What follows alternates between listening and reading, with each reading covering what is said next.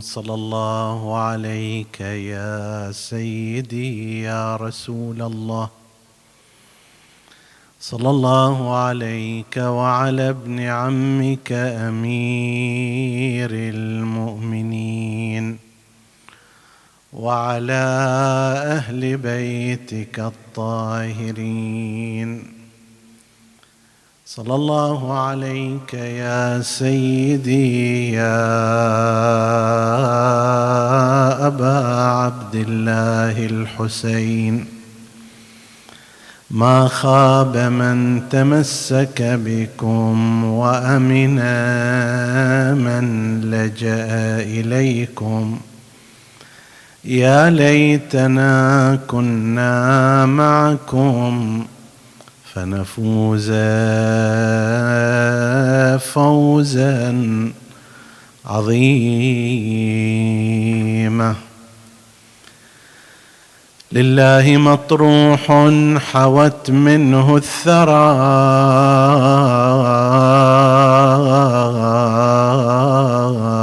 نفس العلا والسؤدد المعقودا.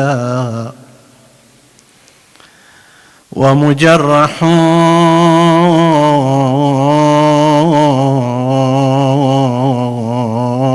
ما غيرت منه القنا حسنا.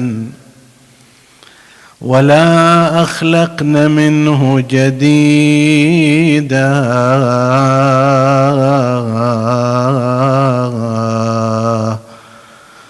وثواكل بالنوح تسعد مثلها.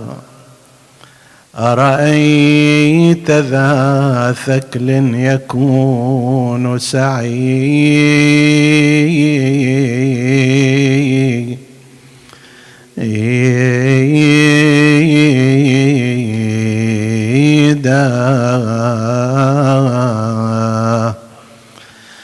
نحايات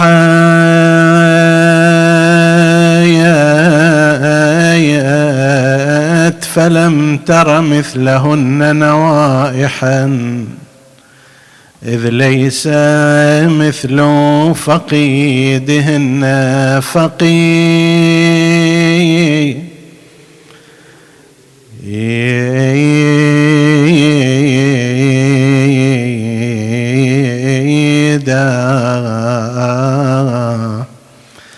عبراتها.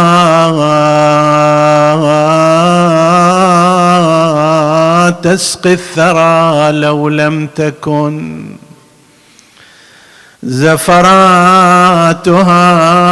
تدع الرياض هم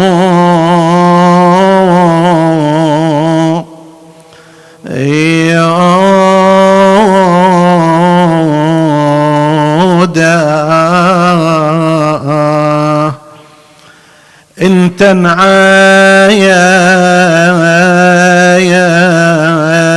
أعطت كل قلب حسرة أو تدعو صدعت الجبال الميدا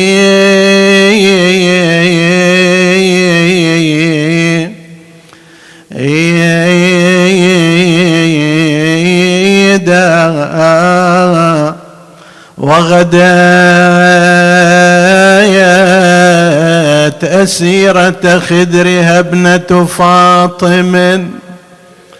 لم تلف غير كفيلها. يا مصفود.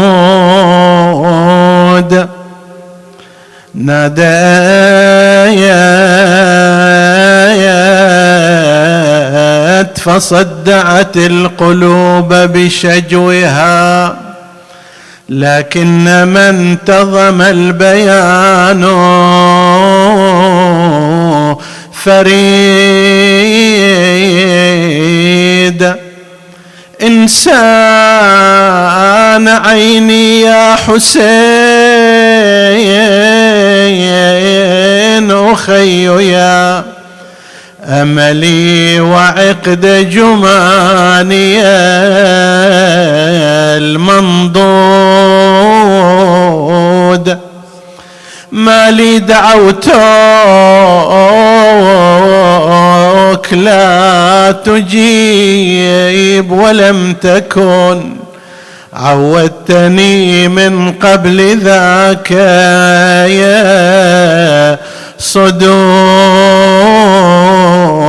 صدود ألمحنة شغلتك عني أم قلا حاشاك إنك ما برحت ودود.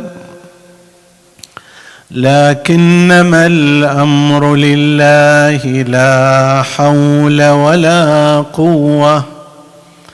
إلا بالله العلي العظيم إنا لله وإنا إليه راجعون. وسيعلم الذين ظلموا أي منقلب ينقلبون. والعاقبة للمتقين. عطروا مجالسكم بذكر محمد وآل محمد.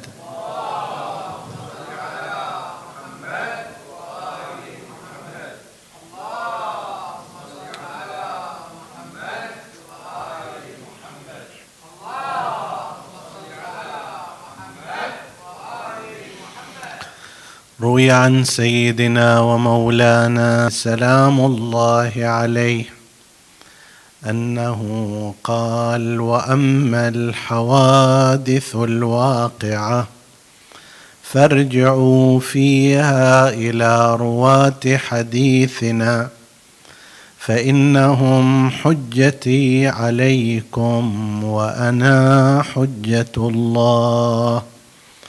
صدق سيدنا ومولانا صلوات الله وسلامه عليه.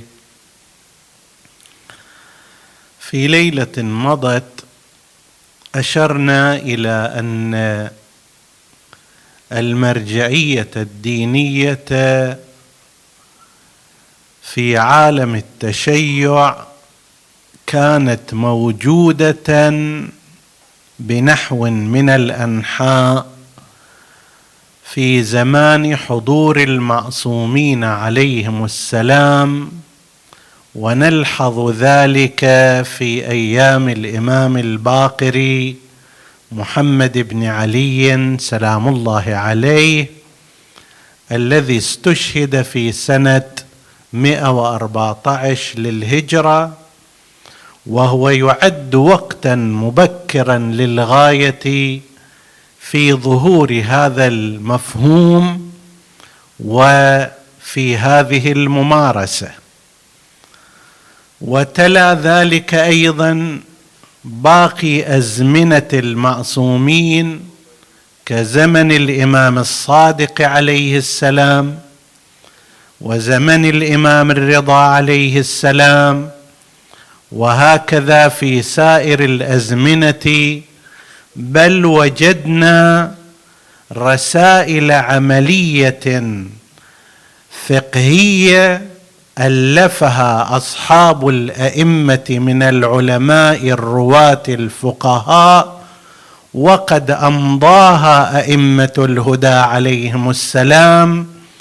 فقد عرض كتاب يونس بن عبد الرحمن يوم وليلة والذي ذكرنا في ليلة مضت أنه كان بمثابة رسالة عملية عرض على الإمام الهادي عليه السلام فقال فقال هذا صحيح كله ينبغي أن يعمل به.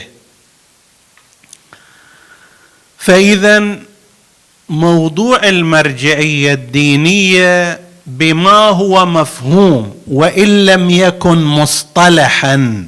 الاصطلاح لعله لم يكن موجودا ولكنه كمفهوم ومعنى كان موجودا في زمان مبكر من حياة المعصومين عليهم السلام وكممارسة عملية وأداء كان موجودا لدى شيعة أهل البيت عليهم السلام منذ ذلك الوقت. فلما جاءت فيما فيما بعد ذلك الروايات الممهدة للرجوع إلى العلماء في زمن الغيبة جاءت من باب تتميم الأمر ولم تكن من باب التأسيس جاءت تاكيدا لممارسة وتوسعة لهذه الممارسة ولم تكن تاسيسا وابتكارا في زمان الغيبة. ولذلك صار الانتقال إليها انتقالا سلسا طبيعيا عاديا لم نجد أن هناك تحويلات مفاجئة مثلا أو انعطافات حادة في ما يرتبط بممارسة شيعة أهل البيت للرجوع إلى الفقهاء ومراجع الدين هذا الرجوع الواسع. كان صار لها تمهيد وكان صار لها ممارسة طوال عدة قرون إلى أن وصلنا إلى زمان غيبة الإمام الحجة عجل الله تعالى فرجه الشريف خصوصا الكبرى. فصارت المرجعية الدينية الشيعية طبعا هذا دع عنك أمر الاستدلال عليها بالأدلة العقلية وسيرة العقلاء من أن العقلاء في كل مكان يرجعون إلى من هو الخبير والعارف والعالم في كل فن من الفنون. هذا أمر عقلائي فتتشكل فيما بعد فئة النخبة من الخطب من الأطباء. فئة النخبة من المهندسين فئة النخبة من هذا الفن وذلك الفن. في الحالة الدينية صار هذا الأمر راجعا إلى فقهاء مذهب آل محمد.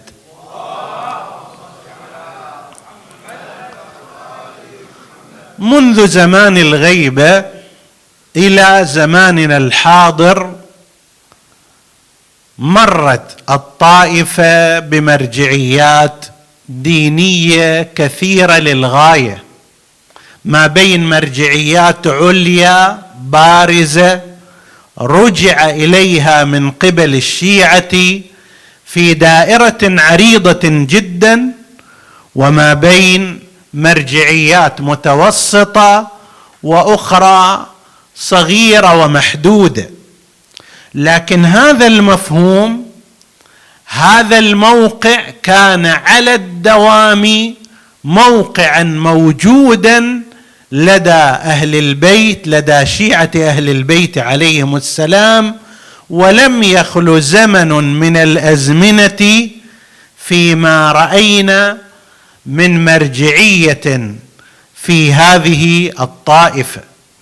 بطبيعة الحال إذا أردنا أن نمر عليها كل هذا يحتاج له بنفسه شهر كامل أو ما يقرب من ذلك. لأن أنت لو تتصور مثلا خلال هذه المدة 1200 سنة تقريبا لو فرضت أنه في كل ما أدري 15 سنة هناك مرجعية دينية أنت تحتاج إلى أن تتحدث عن ما بين 80 إلى 90 مرجعية وهكذا. وهذا أمر لا يمكن. لكن نحن نشير إشارات سريعة في عرض سريع خاطف لبعض المرجعيات الدينية المؤثرة في عالم التشيع. الغرض منها هو أن نؤكد أن هذا المفهوم بل هذا الاصطلاح إضافة إلى الممارسة والأداء كانت على طول تاريخ هذه الطائفة ما قبل زمان الغيبه وما بعد زمان الغيبه تحدثنا في الليلة التي مضت عن بعض النماذج التي كانت في زمان حضور المعصومين من المرجعيات الدينية. ونشير هذه الليلة إلى بعض آخر مما يرتبط بهذه المرجعيات فيما بعد زمن الغيبة الكبرى للإمام المهدي عجل الله فرجه الشريف. كأن الاتفاق على أن أول من أشير إليه بالمرجعية الدينية المنتشرة كان الشيخ ابن أبي عقيل العماني.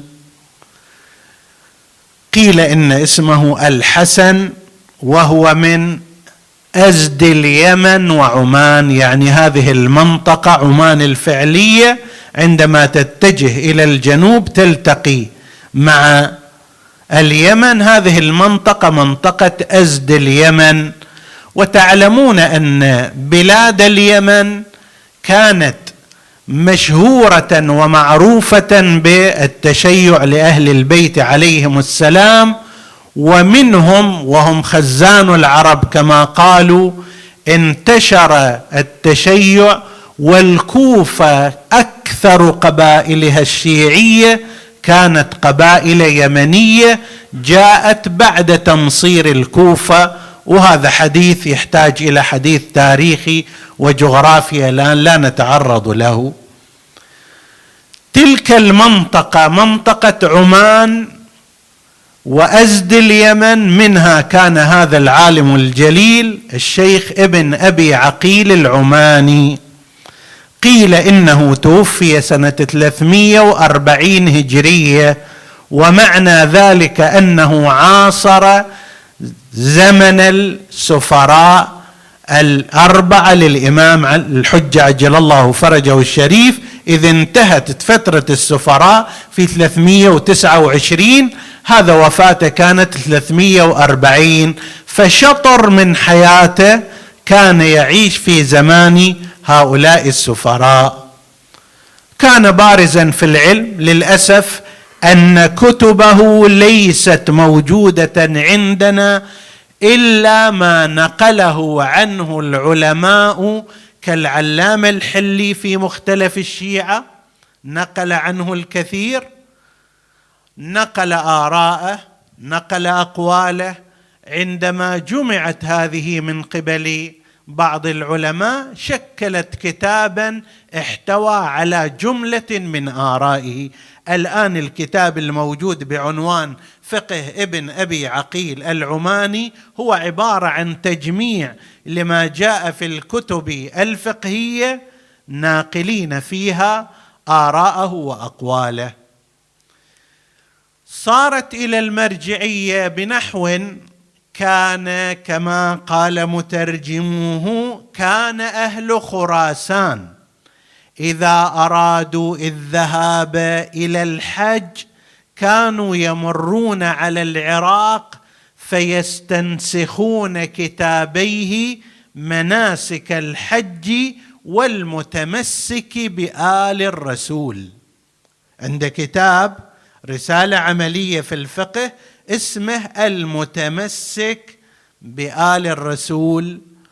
وعند مناسك الحج الناس من خراسان فورس مع ذلك عندما كانوا يريدون أن يذهبوا إلى الحج يصطحبون معهم هذين الكتابين وهذا يعني أن مرجعيته بالإضافة إلى منطقة العراق وحواليها لأن يظهر معيشته كانت في العراق وإن كان أصله من عمان بالإضافة إلى العراق كانت خراسان أيضا له فيها مرجعية. وله مقلدون يحرصون على معرفة آرائه الفقهيه لا سيما في مثل الحج وغيره. لا نريد أن نطيل في الحديث عنه الوقت لا يتسع لكل واحد ان نفصل فيه. بعد مرحلة الشيخ ابن أبي عقيل العماني رضوان الله تعالى عليه سوف يتبين أيضا من خلال وإن كان هذا عطفا ينبغي أن يقال سوف يقال أنه سوف تجد مرجعية من عمان مرجعية من قم مرجعية من لبنان مرجعية من بغداد مرجعية من خراسان مرجعية فيما بعد سوف نتحدث عنها عربية مرجعية فارسية. وهذا سيرد بنفسه على اللغط اللي يصير.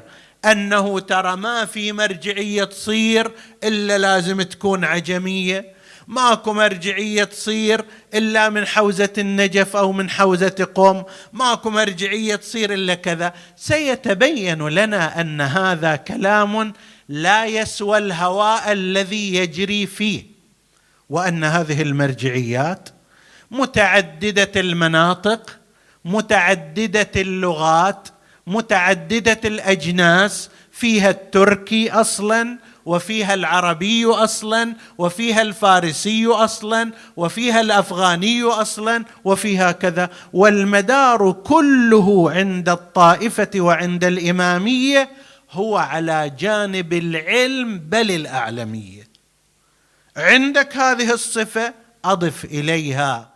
الورع بمستوى المرجعية هذا يصير قابل لأن يرجع إليه الناس. أما التحليلات اللي من هالنوع فأنت تعلم قيمتها تعلم قيمتها بما قلنا. بعد مرجعية العماني صارت المرجعية للشيخ الصدوق محمد بن علي بن بابويه القمي. صاحب كتاب صاحب مو كتاب واحد ثلاثمائة كتاب عند الشيخ الصدوق رضوان الله تعالى عليه. كثير منها باق بعضها رسائل بعضها كتب مفصلة بعضها في التاريخ بعضها في العقائد بعضها في الفقه بعضها في الحديث كان غزير الإنتاج والعطاء ولا غرابة أن يكون كما قيل قد ولد لأبيه بدعاء قائم آل محمد.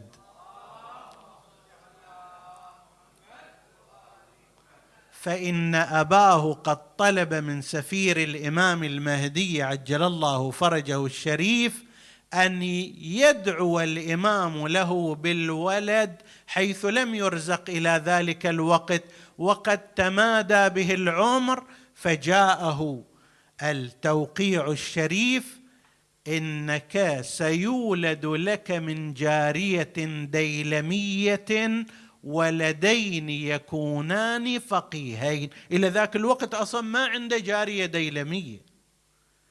صار أن فيما بعد اشترى جارية وطلعت ديلمية وولد له ولدان أحدهما محمد بن علي بن بابويه الصدوق وكان أستاذه عندما يرى شدة حفظه وحسن توجهه وحسن توجهه يقول لا أستغرب ما دمت قد ولدت بدعاء صاحب الأمر عجل الله فرجه الشريف.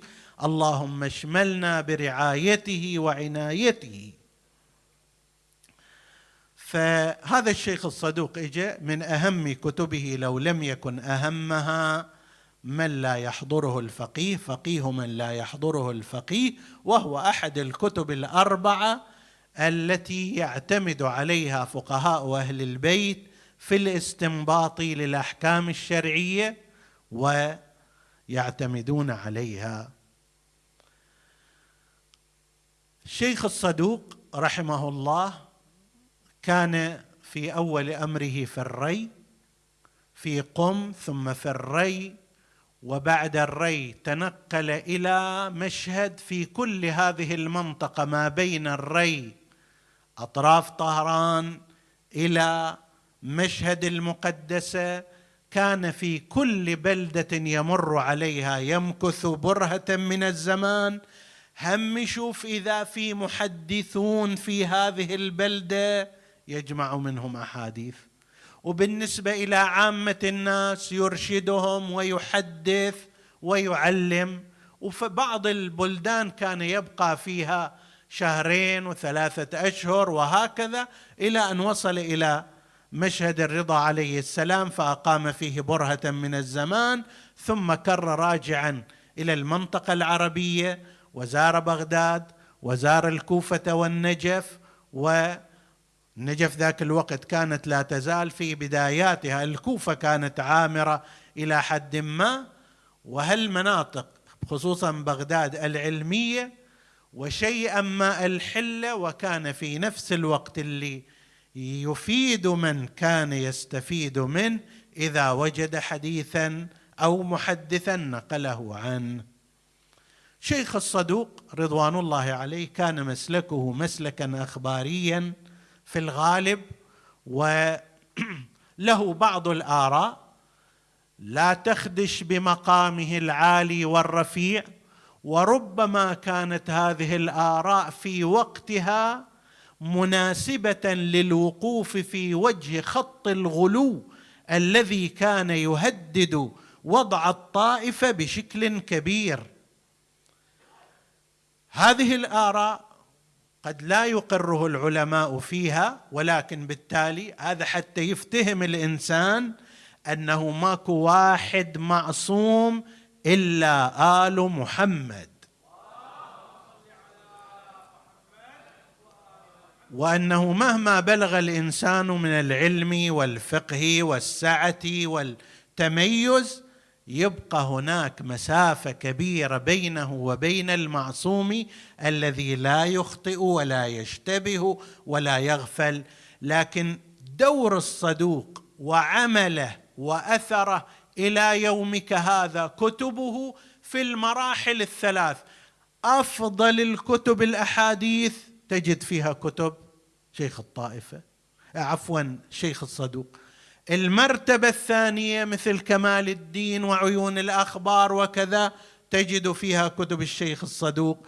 المرتبة الثالثة من من كتب الأحاديث مثل الأمالي وغيرها هم تجد فيها كتب شيخ الصدوق. فالرجل كان مليئا من الناحية العلمية ومؤثرا في الطائفة تاثيرا كبيرا لكن هذا لا يعني عصمته ولا يعني عصمة من سيأتي بعده.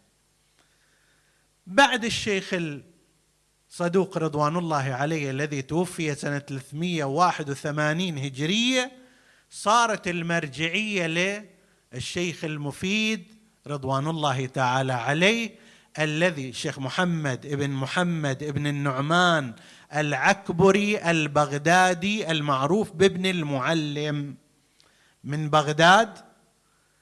وكان هذا الرجل الذي وصلت إليه المرجعية العليا العامه وعمره أربعون سنة. وهذا يعتبر شيء استثنائي. الشيخ المفيد كان لديه قدرة على البيان والإقناع إلى حد أن بعض مخالفيه قال لو جلس إليك في المسجد وقال لك إن هذه الاسطوانه من الذهب لاستطاع إقامة البرهان على ذلك. هل قد كان الرجل عنده قدرة بيانية عنده قدرة إقناعية على الآخرين؟ وقد استفاد من هذه القدرة بالذات في علم العقائد والكلام. ونعم ما صنع هذا الشيخ رضوان الله تعالى عليه. فعلا كان المفيد حقا حقا. اجينا في وقت إحنا الطائفة ورثت الكثير من الروايات لا سيما في أبواب العقائد وقد اختلط ببعضها تأثير المدرسة الأخرى وفيها من الأحاديث ما لا يتسق مع توجهات المدرسة الإمامية. جاء هذا الشيخ المفيد رضوان الله تعالى عليه فوضعها تحت ميكروسكوب التدقيق والنقد والتحقيق وخرج منها بنتائج باهرة يعجب الإنسان منها وحق له ذلك.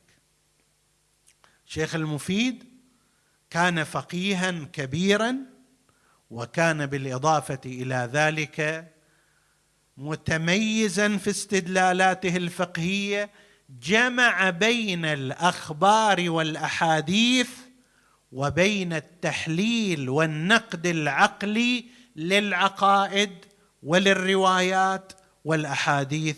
فأنتج هذا العطاء وتأثير الشيخ المفيد رضوان الله تعالى عليه في علم الكلام الشيعي في العقائد ملحوظ وواضح. نعم من جاء بعده من العلماء حتى من تلامذته. حتى من تلامذته كشريف المرتضى طوروا كلماته وضحوها وسعوها أقاموا البرهان عليها. شيخ الطوسي أيضا نفس الكلام. لكن هو كان مبتكرا كان عقلية فذة في هذا الجانب. استفاد وانتفع من وجوده أيام الدولة البويهية بني بويه وكانت هذه الدولة سواء قلنا إنهم شيعة إماميون كما هو أحد الآراء أو شيعة زيديون كما هو الرأي الآخر بس كانوا قد أطلقوا المجال للناس على اختلاف مذاهبهم أن يتحدثوا وأن يبدوا آراءهم إلى درجة أن القاضي عبد الجبار المعتزلي كان قاضي القضاة في زمانهم وهو معتزلي يعني يخالفهم سواء كانوا زيدية أو إمامية في أصل من الأصول وهو الإمامة. بس هذا ما يمنع أن يخلوه قاضي القضاة. وشيعة أهل البيت لا شيء يريحهم كالحرية الفكرية. شيعة أهل البيت أقصى مناهم ما يضغطون على أحد ولا يحبون أن يضغط أحد على أحد. خلي دع ألف وردة تتفتح ثم يتبين أي هذه الورود أعطر رائحة وأضوع نشرا هي اللي اختاروها الناس ولا شك أنهم عندما يرون مباني أهل البيت وأفكارهم وثقافتهم ومبادئهم سوف يلجؤون إليها. ما يحتاج أن إحنا نمنع آخرين. ما نحتاج أن ننسبهم ما نحتاج أن نلعنهم. ما نحتاج أن نضايقهم. لا. اولا هذا لا يتفق مع مبادئ أهل البيت عليهم السلام. ثانيا لا حاجة له. ما تحتاج أن تمنع البناء أن يبنى ابني بناء أفضل من الناس يقولون هذا البناء هو أفضل. ونحن نعتقد أن البناء الذي بناه آل محمد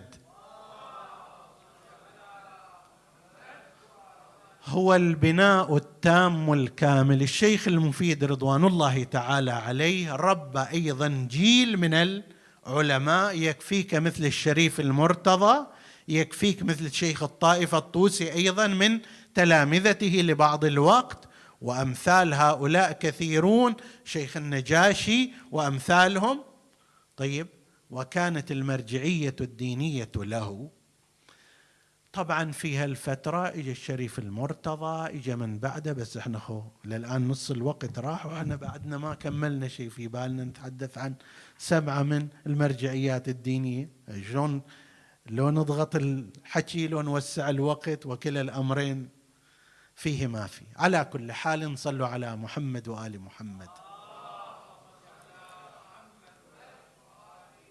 بعد الشيخ المفيد رضوان الله تعالى عليه نحن نرى أن الشريفين لا سيما الشريف المرتضى كان علماء طبعا شريف الرضي اشتهر أكثر بالأدب والشعر وما شابه ذلك ولذا وأيضا لم يعمر كثيرا المرجعية الدينية كانت للشريف المرتضى رضوان الله تعالى عليه والشريف المرتضى كان له من العلم شيء كثير جدا مذهل للإنسان. طيب وكان له مقام رسمي أيضا وانتفع الناس به على أثر ذلك. إجا وراه شيخ الطائفة الطوسي رحمه الله شيخ الطائفة الطوسي توفي سنة 460 هجرية وورث هذا الخط. خط المحدثين كله خلاه بجيبه وخط أصحاب التوجه العقلي والتحقيقي والنقدي من المفيد إلى المرتضى خلاه بجيبه الثاني وخلطهم مع بعض فأنتج شيخ الطائفه محمد بن الحسن الطوسي رضوان الله تعالى عليه. وهذا حقيقة شيخوخته للطائفه وتأثيره في قرنين من الزمان بعده وبعضهم يقول قرن من الزمان. أحد أساتذتنا كان يقول الشيخ الطائفه الطوسي إلى يومك هذا هو حاكم على الفقه الشيعي لقوة مبانيه وحسن استدلاله وتتبعه. مو سالفة مئة سنة ومئتين سنة. ذلك فضل الله يؤتيه من يشاء. شيخ الطائفة الطوسي رضوان الله تعالى عليه أمره عجيب. لعله لعله لا يوجد حقل من حقول الإسلاميات إلا وقد كتب فيه وفي بعض تلك الحقوق الحقول هو مبتكر لم يسبق به. كتب في تفسير القرآن. كتب في الفقه بأنواع قسم استدلالي قسم مجرد الفتاوى قسم أحاديث قسم استنباط قسم فقه مقارن قسم فقه شيعي. وهذا في مجلدات بعضها مختصر رسالة عملية مثل النهاية بعضها فقه تفصيلي مثل المبسوط قريب من عشرين مجلد في بعض الطبعات. قرآن تفسير كتب أصول تفس... كتب علم الكلام كتب ما أدري سيرة المعصومين عليهم السلام كتب في الغيبة كتب في الحديث كتب الحديث الأساسية الأربعة له اثنان منها تهذيب الأحكام اللي هو الشرح خبري حديثي استدلالي على كتاب أستاذه الشيخ المفيد وأيضا هناك كتاب الاستبصار اللي فيه فك العقد في الروايات. ما يتراءى بادئ النظر من مخالفة بين الروايات تضارب بين كيف نحله شيخ الطوسي كتب كتابا اسمه الاستبصار. هذا شيخ الطائفة رجع إليه الناس وكان له كرسي الكلام في بغداد اللي كان يحضر تحت منبره الشيعة والسنة وكان هذا الكرسي اللي يعين فيه هو القادر بالله العباسي اللي كان في بغداد.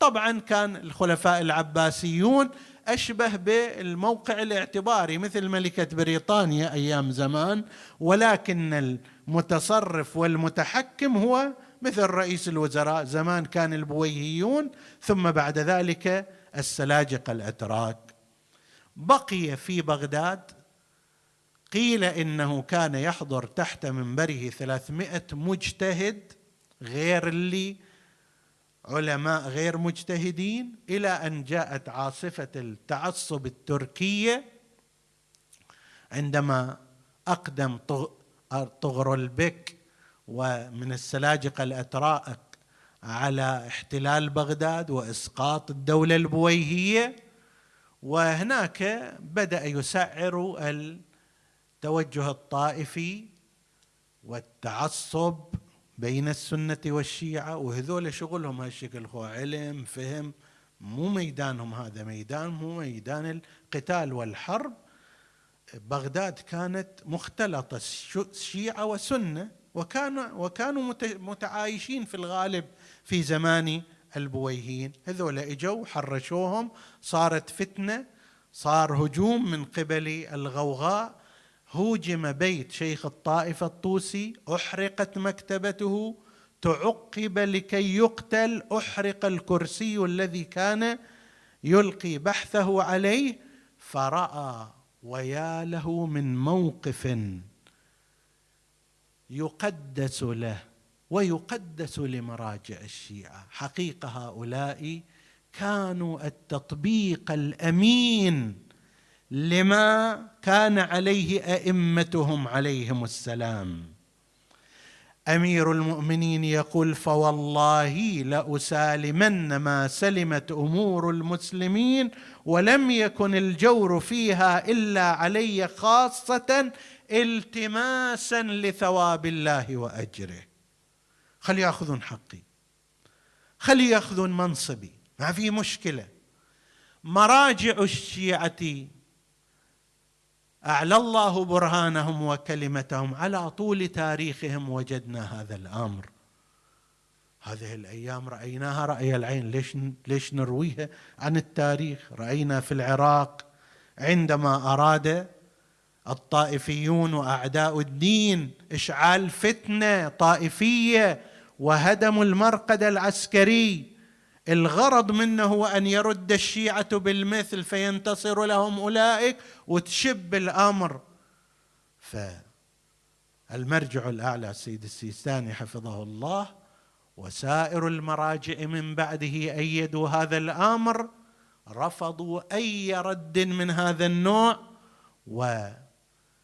ومسحوا الجراح جراح الإسلام ككل ولم ينزلقوا إلى هذا المنزلق. حتى حذر بالقول لا تقولوا إخواننا بل قولوا أنفسنا. أرأيت شخصا يقتل نفسه؟ هذا نفس الموقف شيخ الطائفة وقفه. كان بإمكان شيخ الطائف اللي عنده 300 مجتهد جوا إيده. معنى ذلك على الأقل عنده 100 مسجد يأتمرون بأمره يشير إليهم بإشارة بقايا أيضا البويهيين السابقين تصير معركة وقد يكون الانتصار له أيضا. لكن الله الله أن تريق في أمري ملء محجمة دما كما يقول الإمام الحسن. هذه هي الطريقة وقد ساروا عليها. فشيخ الطائفة لما رأى هكذا انسحب من بغداد مكان عزة مكان درسة مكان وجودة إلى النجف. النجف كانت ذاك الوقت قرية صغيرة. بعض المؤرخين يقولون أصلا ما كان فيها حوزة والبعض الآخر يقولون لا كان فيها بعض الدروس الدينية لكنها خفيفة وبسيطة. فمذ وصلها شيخ الطائفة اهتزت وربت وأنبتت من كل زوج بهيج. إلى يومك هذا الغرسة التي غرسها شيخ الطائفة آنئذ انتجت محققين وعلماء وفقهاء ومراجع ومراكز ومجلدات وبحوثا وإلى غير ذلك. جاء إلى النجف الأشرف واستمر فانثالوا عليه اللي إجوا من الحلة واللي إجوا من بغداد واللي إجوا من الأطراف والآن هذا معروف. إذا مرجعية انتقلت إلى مكان طلاب العلم وأهل المعرفة يتواردون عليها.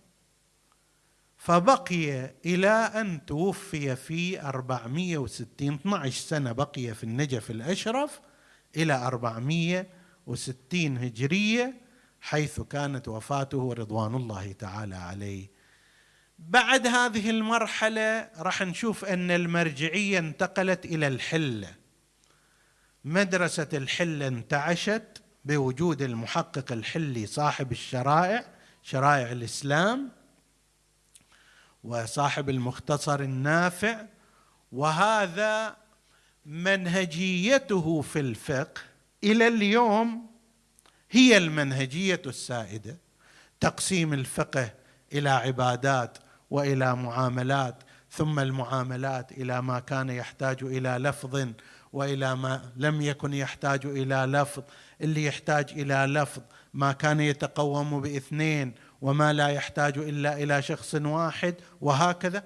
فحاز بذلك كل الفقه وإلى يومك هذا يجري الفقهاء عليه شرائع الإسلام هذا الكتاب في مسائل الحلال والحرام لعل هناك خمسة وسبعين شرحا عليه ما بين شرح لللفظ وما بين شرح استدلالي وما بين تعليق وما شابه ذلك. هذا المحقق الحلي. وله ولمن كان من تلامذته قصة تذكر فيثنى عليها مع قضية المغول عندما جاءوا إلى بغداد.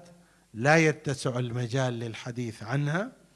خلفه بعد ذلك تلميذه العلامة الحلي رضوان الله تعالى عليه ابن أخته وارث علمه الذي لقب بآية الله على الإطلاق في أول تلقيب بهذا اللقب. آية الله قيل أن أول من لقب من الفقهاء. كان يطلق في الزيارات موجود. السلام على آية الله الكبرى في حق أمير المؤمنين عليه السلام. بس في الفقهاء يقولون أول من أطلق عليه آية الله هو العلامة الحلي وهو في محله أيضا. علامه الحلي مؤسس في كثير من العلوم والفنون إذا كان والده وأقاربه صانوا دماء المسلمين وصانوا تراث المسلمين وكتب المسلمين في حديثهم مع المغول في قضية مفصلة فإنه أيضا تمم ذلك بأن استطاع أن ينشر مذهب جعفر بن محمد الصادق عليه السلام في أنحاء إيران في قضية مفصلة مع الشاه محمد خدابند المغولي المعروف والقصة أيضا معروفة لأمثالكم وربما سمعتموها أكثر من مرة. علامة الحلي كان مرجع الشيعة في زمانه له قصص كثيرة في مع ابن تيمية. تجد السمو هنا الأخلاقي والعلمي وعفة اللسان وتجد هناك ما يقابلها تماما.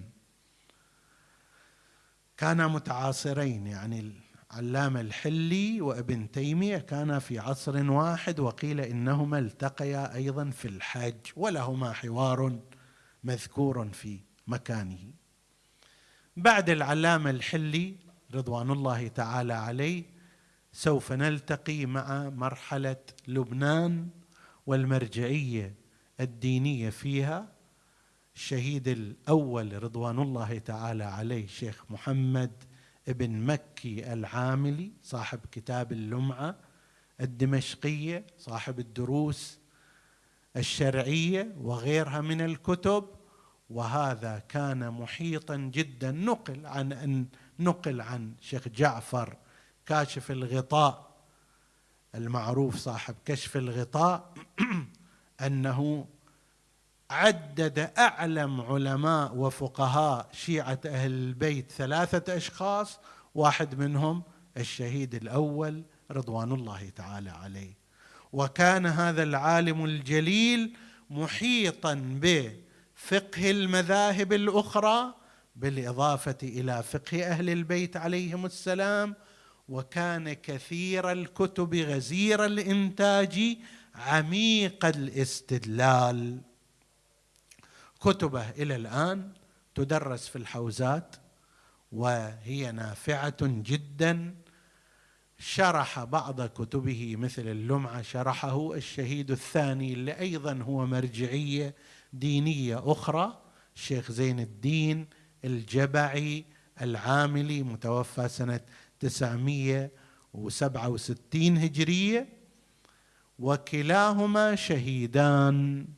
نال بالإضافة إلى العلم والمرجعية مرتبة الشهادة والسمو. فكما كان لديهما مداد العلماء كان أيضا عندهما دماء الشهداء. الشهيد الأول رضوان الله تعالى عليه بعد أن توسع أمره في منطقته حقد عليه بعض علماء من مذاهب أخرى وحيث لم يجاروه في علمه أرادوا إقصاءه بقتله. فرفعوا عنه كلاما إلى الوالي العثماني أنه هذا هي التهمه الجاهزة المعروفة يسب أصحاب رسول الله وما أدري كذا ويبتدع مذهبا جديدا لم يعرفه أرباب المذاهب والى غير ذلك من الافتراءات ووقع على ذلك المحضر الكاذب اثنان من العلماء. العلم أيها الأحباب اله من الآلات مثل السياقه العلم هو هذا إذا ما أضيف إليه نور يكون مدمرا. الآن واحد عالم بالذرة. إذا ما عنده أخلاق ما عنده دين ما عنده مراعاة من الممكن أن يدمر المجتمع البشري. سائق عنده فن في السياقة لكن ما ملتزم بنظام ما ملتزم بأخلاق ما يعرف الحلال والحرام من الممكن أن يدمر الأرواح والأنفس. العلم أيضا هكذا. لا خير في علم إذا لم يكن معه حلم. والعلم الحقيقي المقدس العلم نور يقذفه الله في قلب من يشاء. هذول ما كان عندهم وإلا أن يوقع بفتوى بالقتل في حق رجل لأنه يخالفه مذهبيا وهو ينكر ذلك أمامهم. هذا بعد. لا حجة لهؤلاء. كان أن سجن في القلعة مدة سنة كاملة وهو يطالبهم بأنه أنا حاضر تودوني إلى الوالي بل حاضر تودوني إلى الاستانه كانت لبنان تحت سيطرة الدولة العثمانية. ودوني إلى الاستانه أنا أتكلم هناك بما أعتقد ثم ليفعلوا بما يشاءون. لم يقبلوا بذلك وإنما أمروا الحر العاملي رضوان الله تعالى عليه في أمل الآمل. يقول بعد سجنه سنة ضرب عنقه ثم صلب ثم أنزل وأحرق جسده. شنو هذا من؟ عنف شنو هذه من قسوة؟ ما عندنا إحنا يعني حد في الدين بهذا الشكل.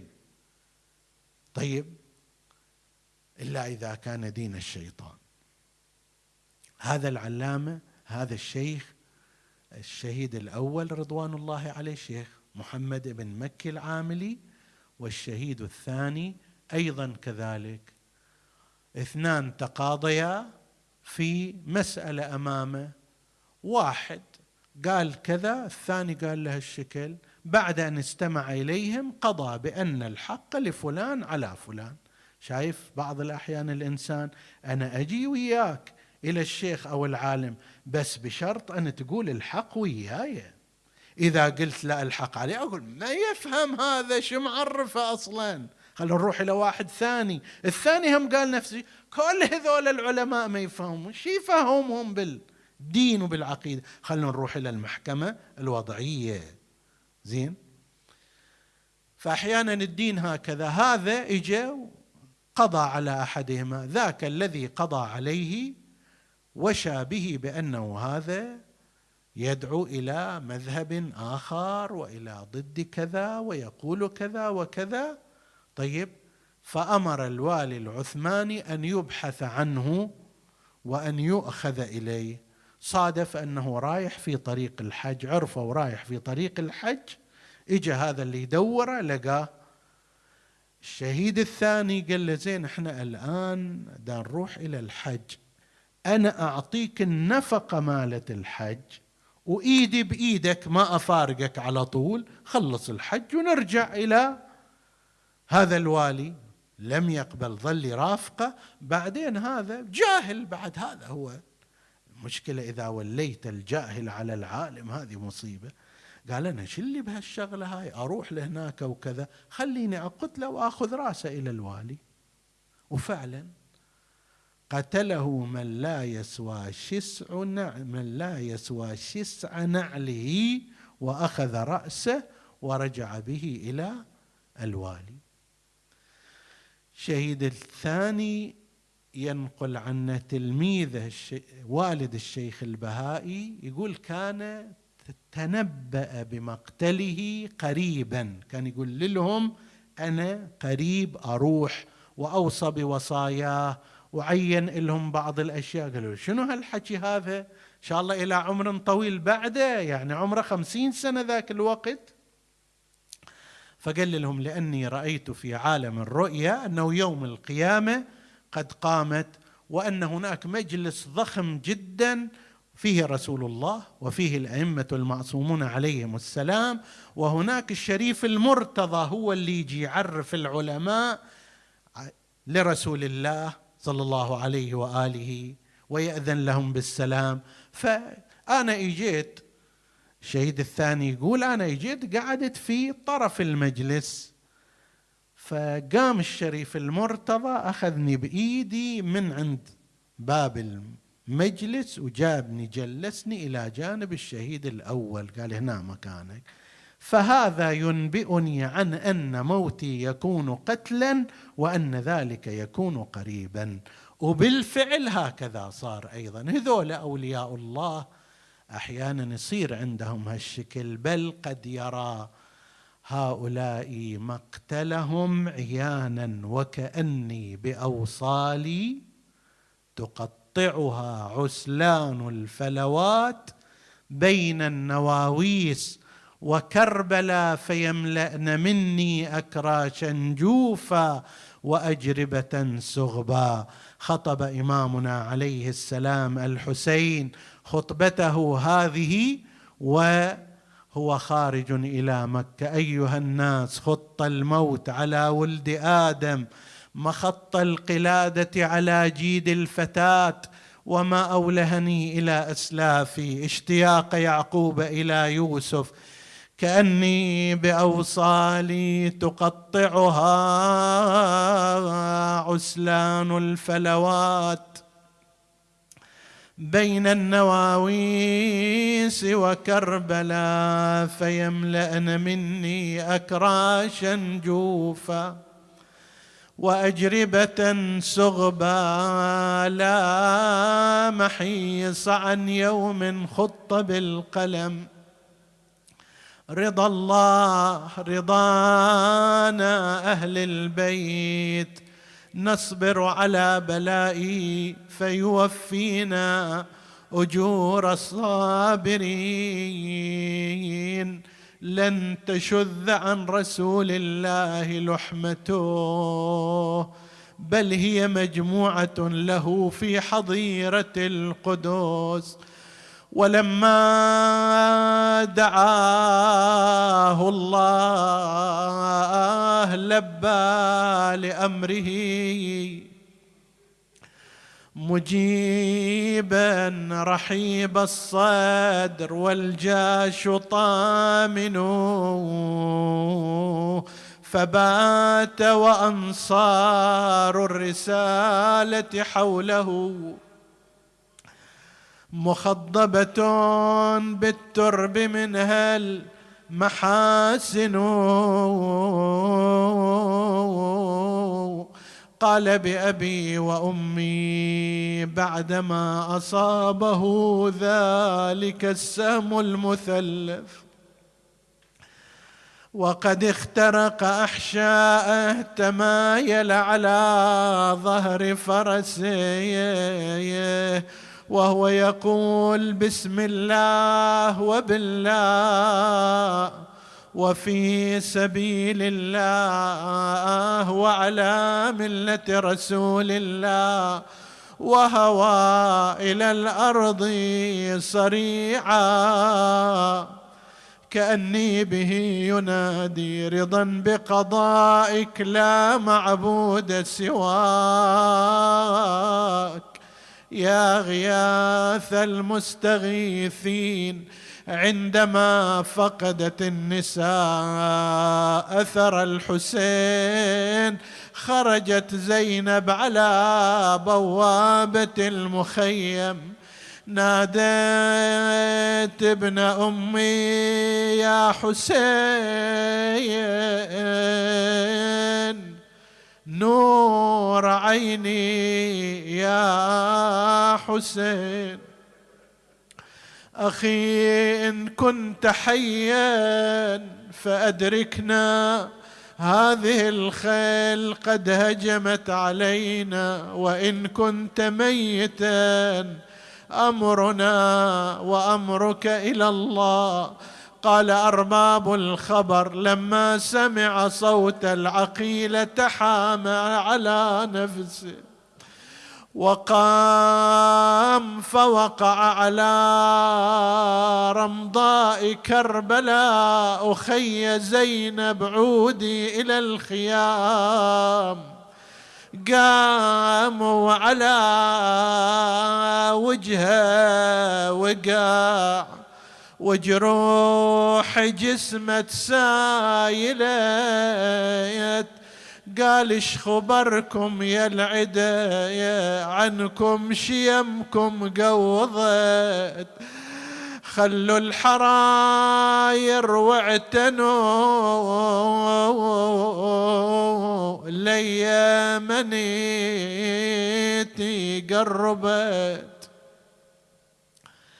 نسألك اللهم وندعوك باسمك العظيم الأعظم الأعز الأجل الأكرم. يا الله اغفر لنا ذنوبنا كفر عنا سيئاتنا. آمنا في أوطاننا لا تسلط علينا من لا يخافك. ولا يرحمنا ولا تفرق بيننا وبين محمد وآله طرفة عين. احفظ اللهم إخواني السامعين فردا فردا واقض حوائجهم. اشف اللهم مرضاهم لا سيما المرضى المنظورين. ومن أوصانا بالدعاء. وفرج اللهم عن إخواننا المكروبين فرجا عاجلا قريبا. تقبل اللهم عمل المؤسسين بأحسن القبول وإلى أرواح موتاهم وموتى السامعين. نهدي ثواب الفاتحة تسبقها الصلوات.